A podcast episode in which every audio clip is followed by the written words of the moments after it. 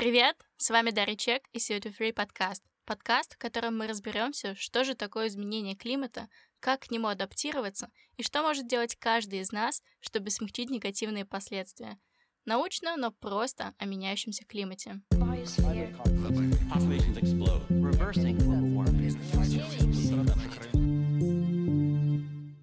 Сегодня у нас необычный выпуск подкаста, а необычный он потому, что человек, который обычно отвечает за монтаж подкаста, сегодня у меня в гостях. Коля, привет. Да, привет, Даша. А, и сегодня мы хотим поговорить об образовании. Почему мы решили выбрать эту тему? Потому что многие спрашивают, окей, ты рассказываешь об изменении климата, это все классно, но где учиться на какую-то специальность, которая может практически помочь решить этот вопрос? Environmental Engineering, инженерная экология — это то, на кого мы учимся в школе в Финляндии. И сегодня мы хотим поделиться своим опытом, своими инсайтами и какими-то советами от момента поступления и выбора университета до а, каких-то нюансов в выборе программ и вообще в целом, что такое Environmental Engineering и кем вы можете работать после этого. Начну с себя. Я на четвертом курсе Environmental Engineering в Ксамке. Ксамк — это университет, который находится в четырех разных городах, и я учусь в одном из его кампусов, который находится в городе Микеле. Да, а я, в общем, учусь сейчас на такой же специальности, но в университете города Тампере. В общем, университет прикладных наук называется ТАМК. Да, и, наверное, первый вопрос, который возникнет у слушателей, почему мы подчеркиваем, что это университет прикладных наук, а не просто университет. Да, на самом деле в Финляндии существует разделение университетов на некоторые классы. В общем, есть университеты классические, которые мы привыкли видеть у нас, например, в России, а есть университеты прикладных наук. В общем-то, Отличия есть, а, и с, точки зрения документации, с точки зрения подхода к учебе. А, в принципе, их все можно, скажем так, объединить в группу такую. Университет прикладных наук дает практикоориентированное образование. Соответственно, закончив университет прикладных наук, вы получаете диплом а, инженера в своей специальности. И вообще, подобный диплом вам позволяет начать работу по специальности, в принципе, практически сразу после выпуска из университета, так как его наличие подразумевает, что у вас помимо каких каких-то теоретических знаний в этой сфере, есть и набор практических знаний, полученный на лекциях и всевозможных воркшопах, клиниках и так далее. А также у вас, э, в общем, была во время обучения в университете практика на настоящем производстве. Соответственно, с точки зрения работодателя, э, ему гораздо интереснее, э, в общем, взять вас на работу, потому что не будет, точнее, переходный период а, с, скажем так, учебного процесса мышления на рабочий будет гораздо меньше. В принципе, а, подобные отличия выливаются еще в некоторые особенности. К примеру, студентов на потоке меньше, а, то есть если в классическом университете у вас может быть огромное толпение народу, там сколько, 60 человек, то может, может и больше, то в университете прикладных наук отчасти напоминают э, школу. Ну, к примеру, у, со мной учатся где-то в районе 30 человек. Да, со мной, кстати, начинало 27 человек, сейчас нас осталось 15, потому что многие уже выпустились или, там, не знаю, разъехались на разные программы обмена. Да, конечно, это все очень зависит от университета и от программы. Опять же, у нас есть в университете International Business, где народу гораздо больше. Но, тем не менее, а, в целом а, университеты прикладных наук по своей наполняемости часто смахивают на общеобразовательную школу в России. А, значит, э, большой упор университета прикладных наук идет на работу в команде. А, и на самом деле это одно из таких решающих факторов, почему вообще дипломы университетов прикладных наук хорошо котируются в рабочей сфере, потому что выпустившись из такого университета, подразумевается, что у вас уже есть, в общем, неплохой опыт работы в команде а, над какими-то внутренними проектами, над учебными проектами и так далее. А, в общем-то, еще я в самом начале упомянул о том, что вам дается диплом, скажем так, инженерных технических наук. Он отличается от диплома классического. Дело в том, чтобы поступить на магистратуру в университет прикладных наук, а, нужно перед этим отработать, а, значит, на данный момент три года по специальности. То есть вас никто не заставляет поступать на магистратуру в классический университет, но если вы хотите именно расти в своей профессиональной среде, то придется три года отработать по своей специальности. Ну, это, пожалуй, все. Я думаю, что, Даша, если у тебя есть что-то добавить. А разве обязательно нужно работать после выпуска, чтобы поступить в магистратуру? У меня есть много примеров, кто поступал напрямую в магистратуру.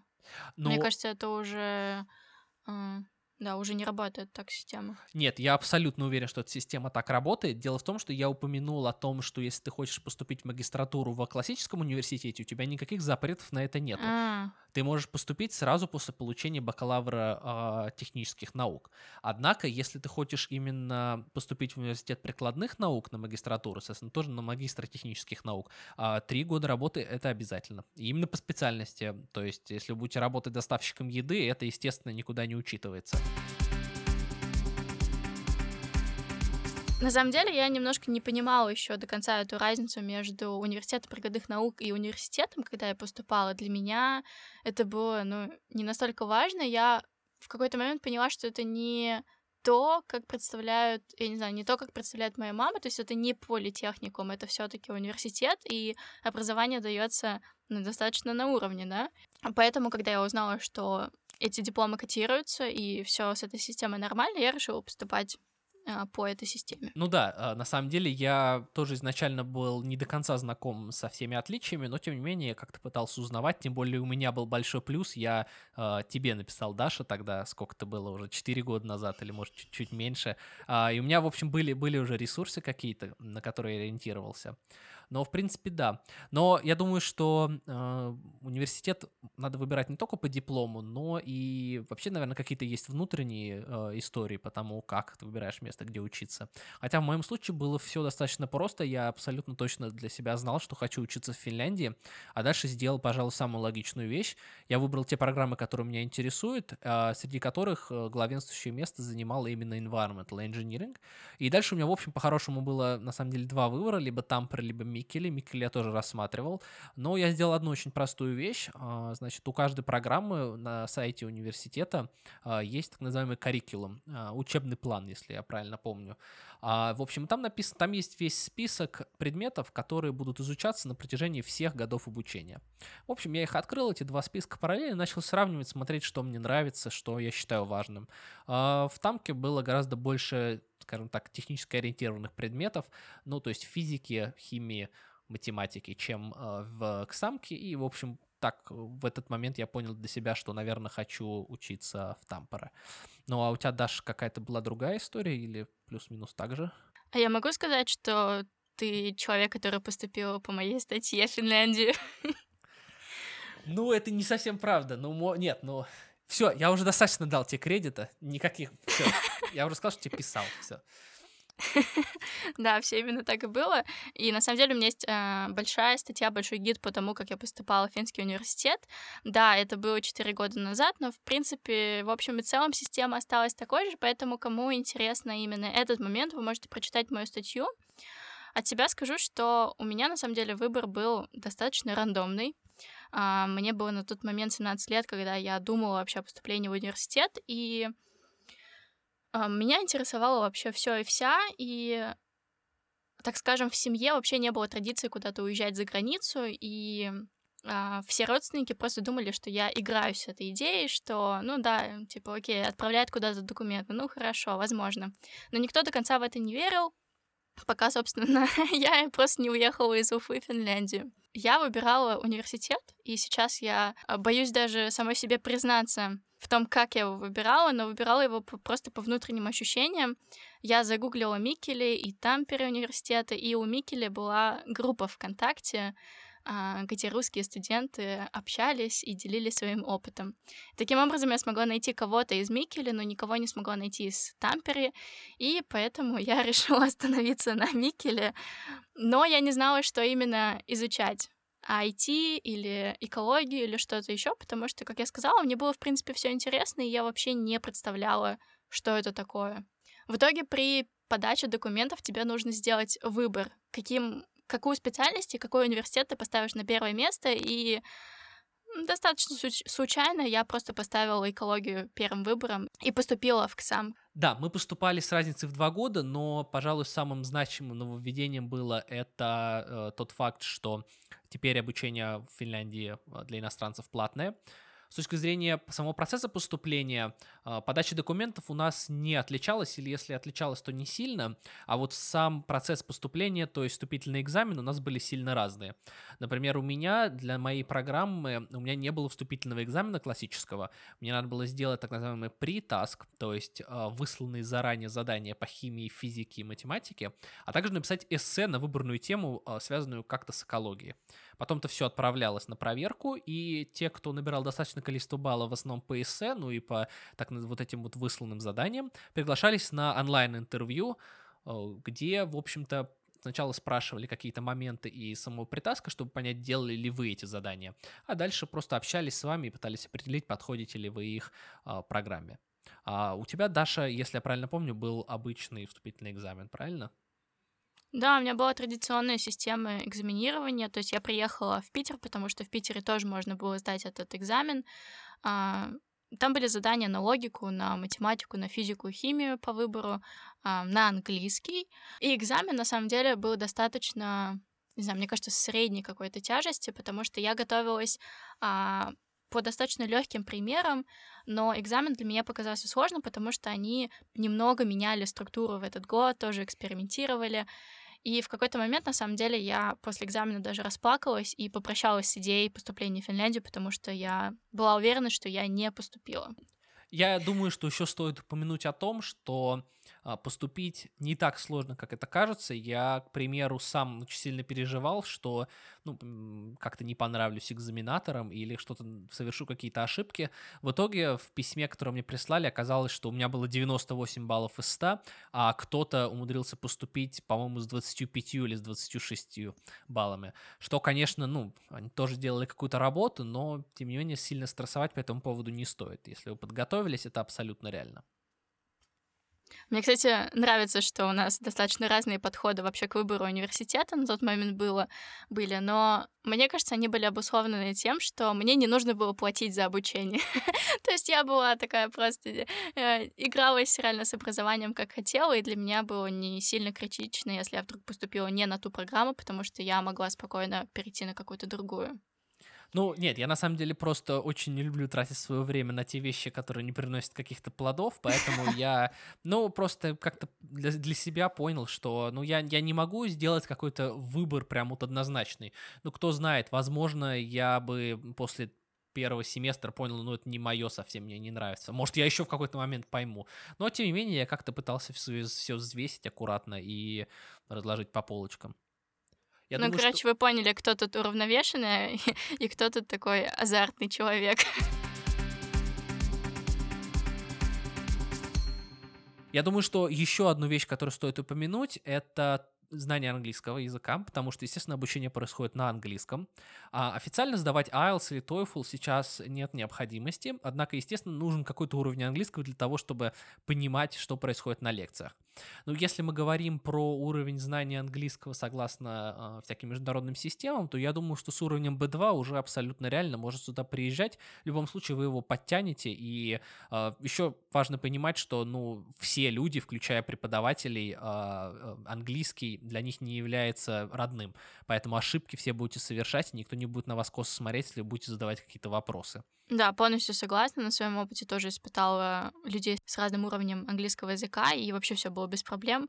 И даже преподаватели, на самом деле, даже во время экзаменов, а, не поступления, а уже экзаменов, если вы поступили, они спокойно относятся к каким-то не знаю, опечаткам, каким-то недопониманием и так далее. Иногда мне рассказывали истории, что когда ученики знают, что преподаватель русский, они иногда оставляли русские слова, когда не знали перевода.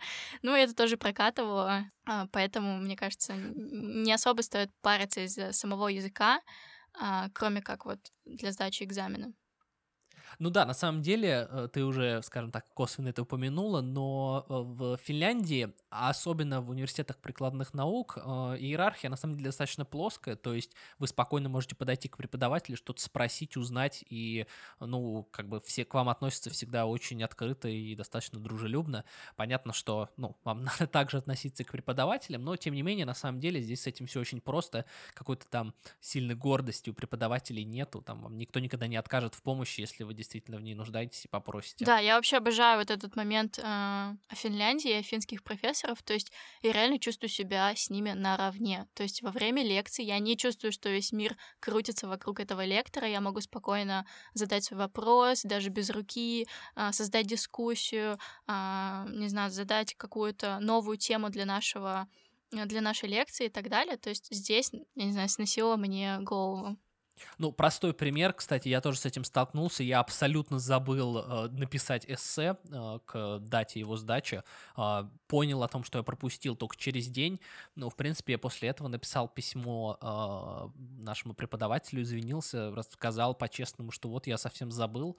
Э, и можете ли мне продлить на неделю мой дедлайн? И вообще, на самом деле, без проблем. Преподаватель сказал, как бы, не беспокойся, э, раз ты действительно находишься в такой ситуации, что ты как-то загружен предметами, не вопрос, я оценку даже не снижу. И вот через неделю прислал э, эссе, и как бы все, все отлично, никаких вообще проблем. Да, у меня тоже есть такие примеры. А, я очень часто уезжала по каким-то проектам, иногда на целый месяц, соответственно, я пропускала, пропускала достаточное количество лекций. А, вообще у преподавателя даже не возникало дополнительных каких-то вопросов ко мне или что-то еще. То есть просто если быть с ними открытыми и честными, то они очень, э, очень хорошо идут на уступки. Еще один интересный пример. В этом семестре я организовывала хакатон по вопросам изменения климата. Мои преподаватели решили включить этот хакатон в учебный план, и у моих сокурсников было просто задание прийти на мой хакатон или помочь с его организацией.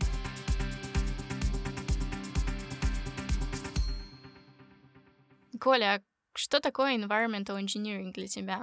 Кем ты станешь через два года? О, ну это хороший вопрос. Во-первых, по моим планам я стану им через три, но об этом чуть-чуть позже в выпуске, я думаю, что мы упомянем. А, но на самом деле это очень хороший вопрос. Дело в том, что вообще сфера сфера экологии, а в особенности инженерной экологии, достаточно нова, и из-за этого очень обширна. Вообще, а, значит, объем знаний, который надо держать в голове представителю этой профессии, достаточно велик, и вариантов развития своей карьеры на самом деле очень много. Опять же, ну, я отучился все-таки даже меньше двух лет, всего полтора года пока здесь примерно, и у меня есть время выбрать и попробовать какие-то истории, но вы можете заниматься всем от сбором образцов э, в поле, школе до написания актов, э, законов и всего прочего при э, администрации. То есть на самом деле востребованность у специалистов этого профиля достаточно высокая. К сожалению, в России есть только, пожалуй, одно основное направление для инженеров-экологов, это инженер по безопасности, но тем не менее все развивается и, в общем, растет. Ну, в общем, да. А вот э, для тебя, Даша, вот тебе, тебе, тебе уже выпускаться через, в общем-то, достаточно короткий период времени. Как вот ты видишь свою карьеру или вообще карьеру инженера-эколога, в принципе? Хороший вопрос. Я надеялась, что я тебе задам этот вопрос, мне не придется на него отвечать. Но на самом деле для меня инженерная экология это очень обширная специальность, и конкретно для меня я себя чувствую больше таким консультантом и менеджером, нежели инженером. А, но я могу сказать, что в целом мое образование, оно позволяет мне работать и в лабораториях, и не знаю, в научных исследовательских центрах, и как менеджер в компании, и как консультант. И, собственно, вообще можно даже, да, тоже идти в политику, и можно вообще открывать свой собственный бизнес, и а, я не знаю, открывать свой собственный онлайн Zero Waste магазин и так далее. То есть возможностей куча. И я не могу подобрать определение инженерной экологии, потому что мы изучаем всего понемножку. Мы изучаем и физику, математику, и химию, и то, как правильно сортировать отходы, и то, как правильно их, собственно, утилизировать, и как строить вентиляционные а, шахты, и как вообще очищать а, воздух и почву от каких-то загрязнителей, и как писать какие-то, какое-то законодательство, и как а, компаниям становиться зеленым, то есть всего-всего-всего понемножку. И да, я ощущаю, что мой мозг с каждым днем просто заполняется разной информацией из разных аспектов экологии и вообще устойчивого развития в целом. И мне кажется, я вообще могу, э, ну и понятно, с течением времени разобраться вообще в любом экологическом вопросе. Ну давай, вместо того, чтобы просто перечислять предметы, расскажем просто, что вообще было интересного. Вот у тебя за полтора года, а у меня за три с половиной. Да, ну на самом деле надо понять, что первый курс это все-таки, скажем так, основа и база дальнейшего обучения, поэтому во многом а, предметы, которые изучал, были похожи на школьные, опять же, то, что мы говорили, всевозможные разделы математики, разделы физики, химии. Поэтому из интересного я, пожалуй, могу выделить а, обильные лабораторные, которые у нас были. Ну вот, к примеру, у нас были лабораторные по физике. Буквально недавно я последний отчет сдал вот э, неделю назад. В течение всего этого курса, этих лабораторных работ, э, вот, э, по крайней мере, мы в нашем университете проводили эксперименты касательно четырех таких основных э, частей физики. Первое это тепловое расширение, а потом была на вязкость, э, на механику и даже на радиацию. То есть мы делали измерения специальные, использовали приборы, э, делали это все в группах, кстати. А потом писали отчет, потому что мы сделали и какие сделали из этого выводы. Помимо всего прочего, вишенкой на торте в конце оказалось то, что мы можем а, одну из лабораторных провести по любой теме, которая нас интересует, а, набрать какого-то оборудования в лабораторной, и наш преподаватель помог нам, скажем так, построить а, схему, по которой мы будем все это делать, и вот, в общем, писать отчет уже по собственному такому экспириенсу.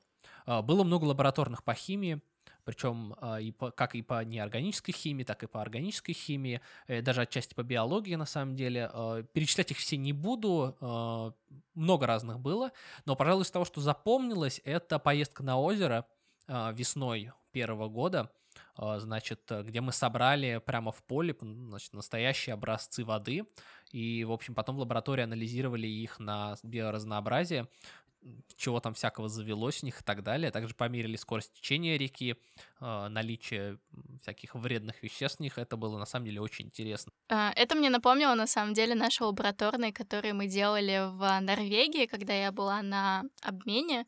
Uh, у нас тоже было много лабораторных по гидрологии, но возвращаясь к Финляндии, я могу сказать, что в нашем университете не такой большой упор на лабораторные, и, я не знаю, помимо там банальных а, проб а, микробов с нашей руки и создания там сыра а, ферментированного, мы не особо таким прикольным ничем не занимались. Ну а если с точки зрения вещей, которые не связаны напрямую с лабораторными, это LCA, Life Cycle Assessment, или оценка жизненного цикла. В общем, один из предметов, который у нас был, а, был посвящен именно этому.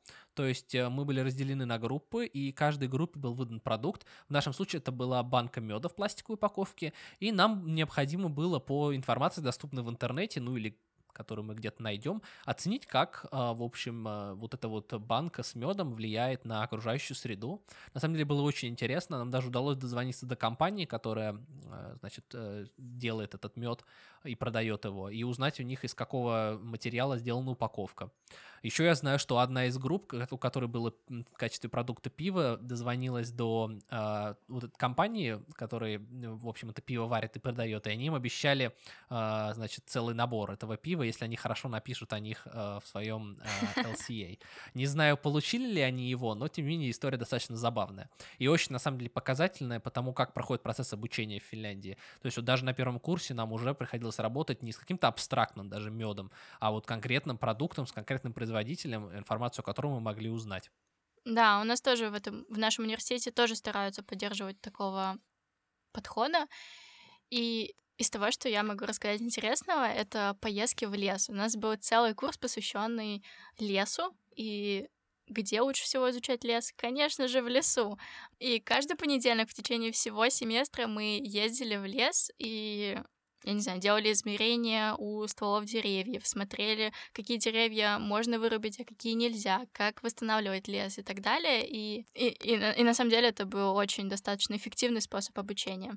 Именно в этом предмете а, преподаватель хотел, чтобы в конце курса мы сдавали обычно традиционный экзамен, то есть когда у тебя есть вопросы открытые, тебе нужно что-то написать.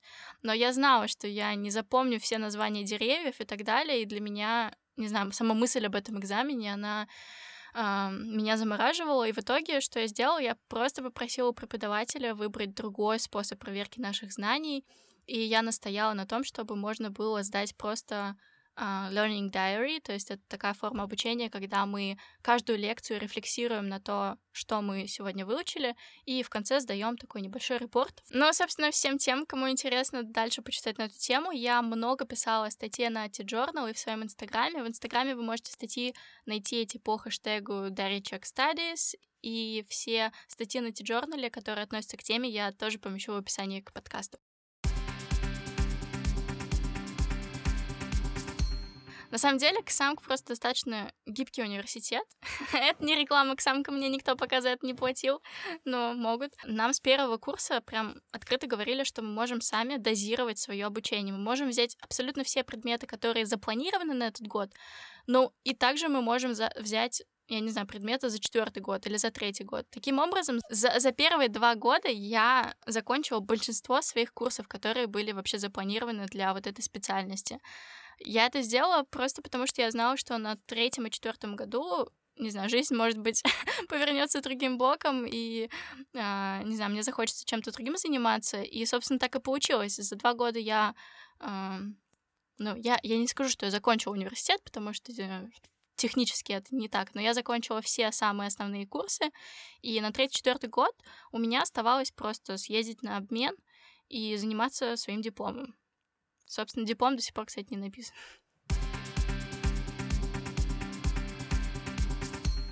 А, ты, кстати, сказала про обмен. На самом деле, я думаю, что это очень тоже важная часть. То есть, э, поступив в, в университет в Финляндии, вы, скажем так, не обязаны в нем все время оставаться. Есть и обмен, есть и программа двойного диплома.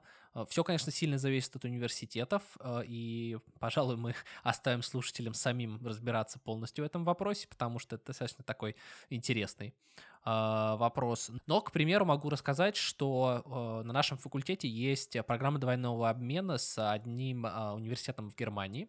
Соответственно, после четырех годов обучения здесь, в Финляндии, можно, как бы, скажем так, на пятый год обучения уехать туда на год, в общем, там год учиться по схожей специальности и в итоге получить два диплома, что, по-моему, очень-очень и очень, а, скажем так, добавляет а, к вероятности того, что вас возьмут на интересующую вас работу. А, Даш, скажи, а у вас в самке есть какая-то подобная история или только по обмену можно съездить? Ну, слушай, это интересно, что ты сказал, что вам обязательно нужно это делать на пятом году. У нас, как я говорю, самк достаточно гибкий. У нас это можно делать после второго года обучения в любом семестре можно ехать и на обмен, и с любого семестра можно начинать программы двойного диплома. Они у нас есть, они у нас есть с России, то есть это значит, что и я могу поехать в Россию, но это и значит, что если вы сейчас учитесь в российском вузе, особенно, наверное, это э, котируется вопрос в Санкт-Петербурге, у вас точно должна быть какая-то программа обмена, и, скорее всего, она у вас с КСАМКом, то есть с моим университетом. Я знаю, многие приезжали из Питера учиться в наш университет, и также сейчас э, в этом году открылась программа из Уфы, то есть из Уфы можно приехать теперь в Финляндию, не только как я.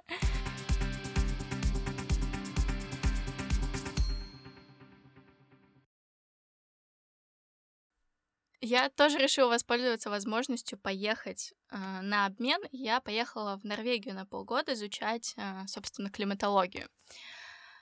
Э, я не знаю, если я буду рассказывать сейчас об обмене, то это выйдет еще на один выпуск подкаста, поэтому коротко все было офигенно. А, поэтому всем вообще советую воспользуйтесь возможностью поехать куда-то еще. А, вам выдадут небольшой грант, да, возможно, этого не хватит на полную вашу поездку, но поверьте, это того стоит.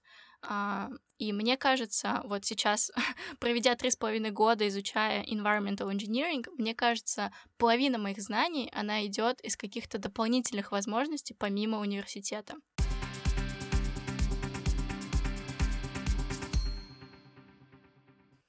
Мгм. Окей, Коль, давай немножко подытожим вообще, что из себя представляет обучение в Финляндии. Как мы уже сказали, обучение само по себе гибкое, то есть это касается как и преподавателей, так и самой университетской системы. А, у студента есть а, возможность влиять на какие-то внутренние процессы образования, и это позволяет получать достаточно много возможностей а, и во время самой учебы, и в каких-то внеурочных activities. Еще один важный момент, который лично мне откликается очень сильно, это плоская иерархия. То есть, а, опять-таки повторюсь, что ты чувствуешь себя просто на одном уровне с преподавателем, и это просто убирает все какие-то границы, и это очень сильно влияет, наверное, на психологию студента, это реально помогает э, тебе учиться.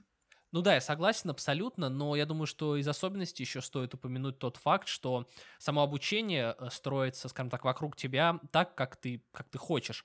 То есть, ну, если у тебя есть силы и желание как-то углубляться в, э, во все предметы, э, искать какую-то дополнительную информацию, делать доп. задания, пожалуйста, у тебя есть все возможности развиваться в этом направлении.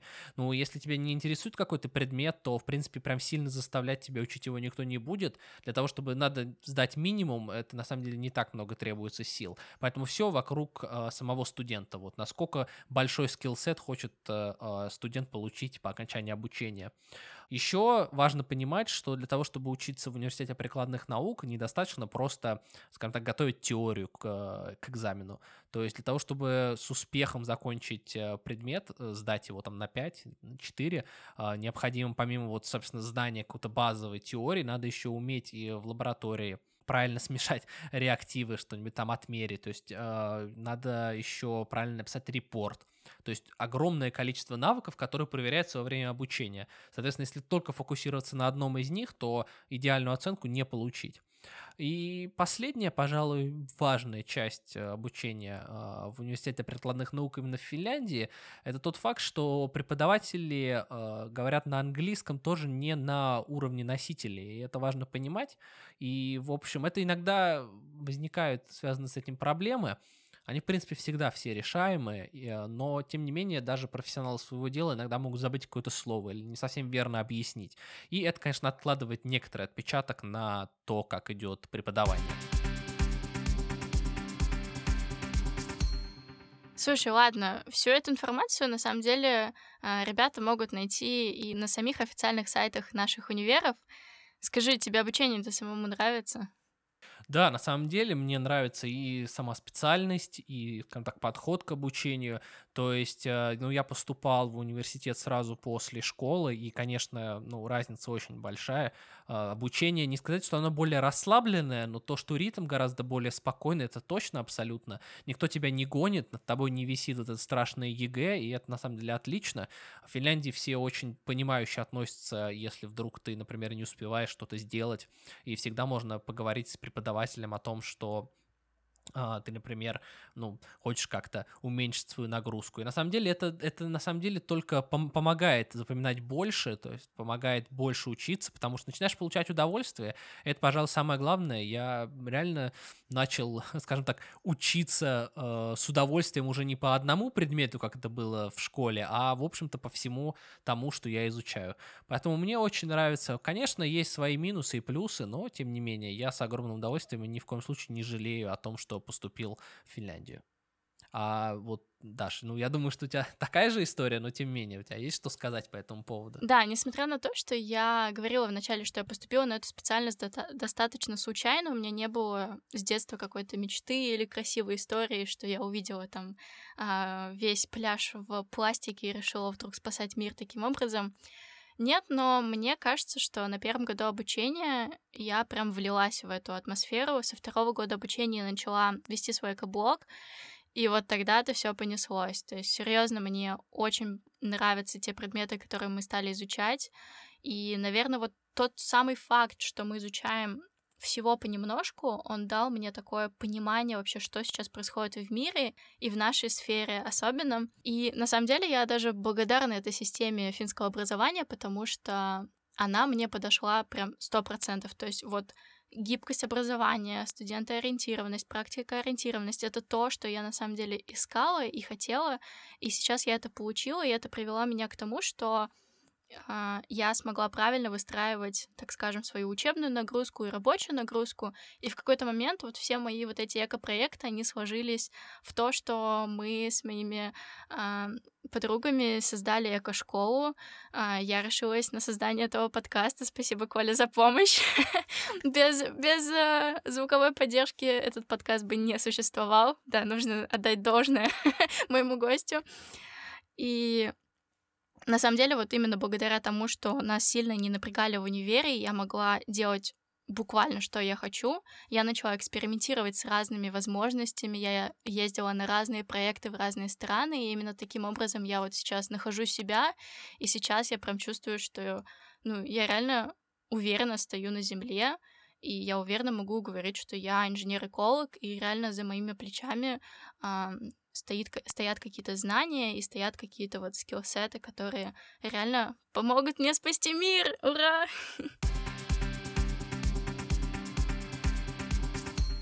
Несмотря на то, что у нас сегодня особенный формат, я не побоюсь спросить у тебя свои любимые вопросы. Коля, какая у тебя любимая эко-привычка? А, эко-привычка, ну, пожалуй, это уже упоминалось, причем, по-моему, недавно, но моя любимая эко-привычка — это ходить пешком. Uh, то есть uh, всегда, даже несмотря на развитие общественного транспорта, я все равно предпочитаю пройтись пешком. Это помогает зачастую, скажем так, привести мысли в порядок, в некотором смысле медитация, а к тому же еще и помогает окружающей природе. Мне нравится, мне нравится, как ты помнишь все привычки наших гостей, потому что ты один из тех людей, кто слушал все выпуски этого подкаста. Я больше скажу, я их слушал не один раз и очень громко зачастую, поэтому да, я, наверное, не все помню, но тем не менее, я думаю, что первые пять выпусков у меня хорошо засядут в голове. Ну что, Коля, какая твоя любимая книга по экологии? Учебники не называть, вот, пожалуйста. Я знаю, я знаю, мы их все читаем. Ну, на самом деле, э, моя любимая книга, связанная с этой сферой, не совсем об экологии, но в свое время очень сильно повлияла на мое восприятие природы и вообще окружающей среды. А, в, русском переводе она называется «Ближе к воде», а в оригинале, если я правильно помню, называлась «Blue Mind», написанная на американским ученым а, Уоллесом Николсом. И, в общем, рассказывает о том, почему, а, значит, вода всегда была очень важной частью жизни людей.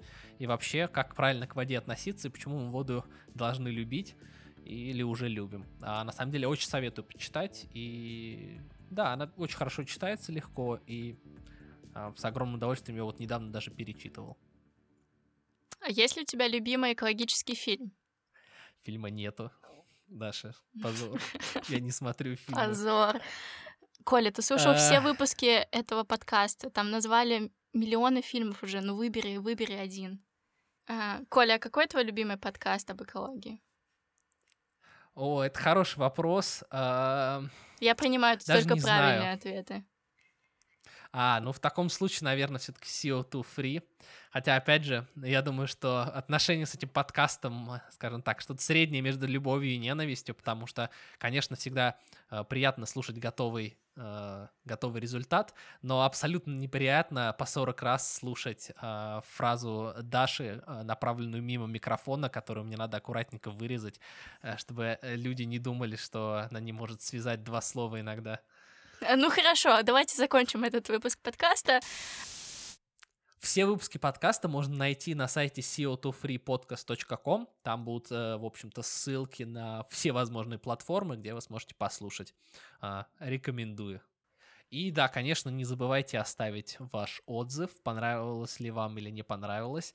А, и также ставьте 5 звезд, лайки или все, что поможет нам подняться в рейтинге. И помните, изменение климата — это не повод для паники, а повод для изменений.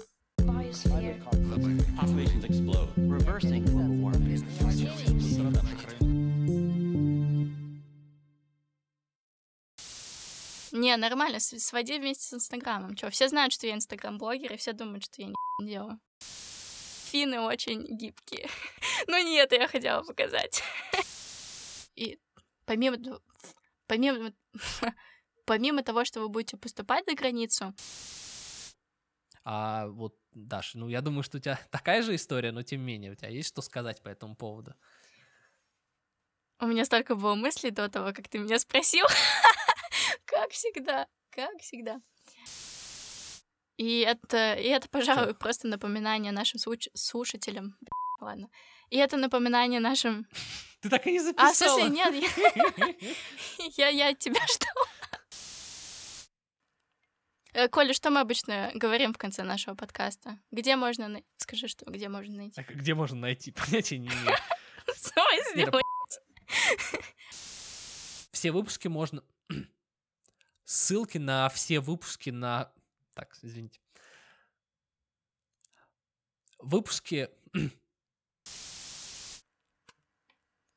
Dudes, dudes, dudes, dudes, dudes, dudes, dudes.